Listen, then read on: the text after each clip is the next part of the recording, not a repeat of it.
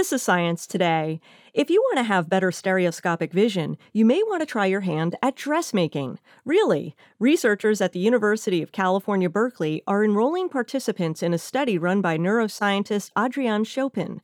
They found previously that dressmakers had better stereo vision than other professionals. If there is a specific pattern on stereoscopic vision, we may want to use that in the form of a training to be tested by a training study. So we have the people come in, they are not dressmakers, and then we will train them in dressmaking.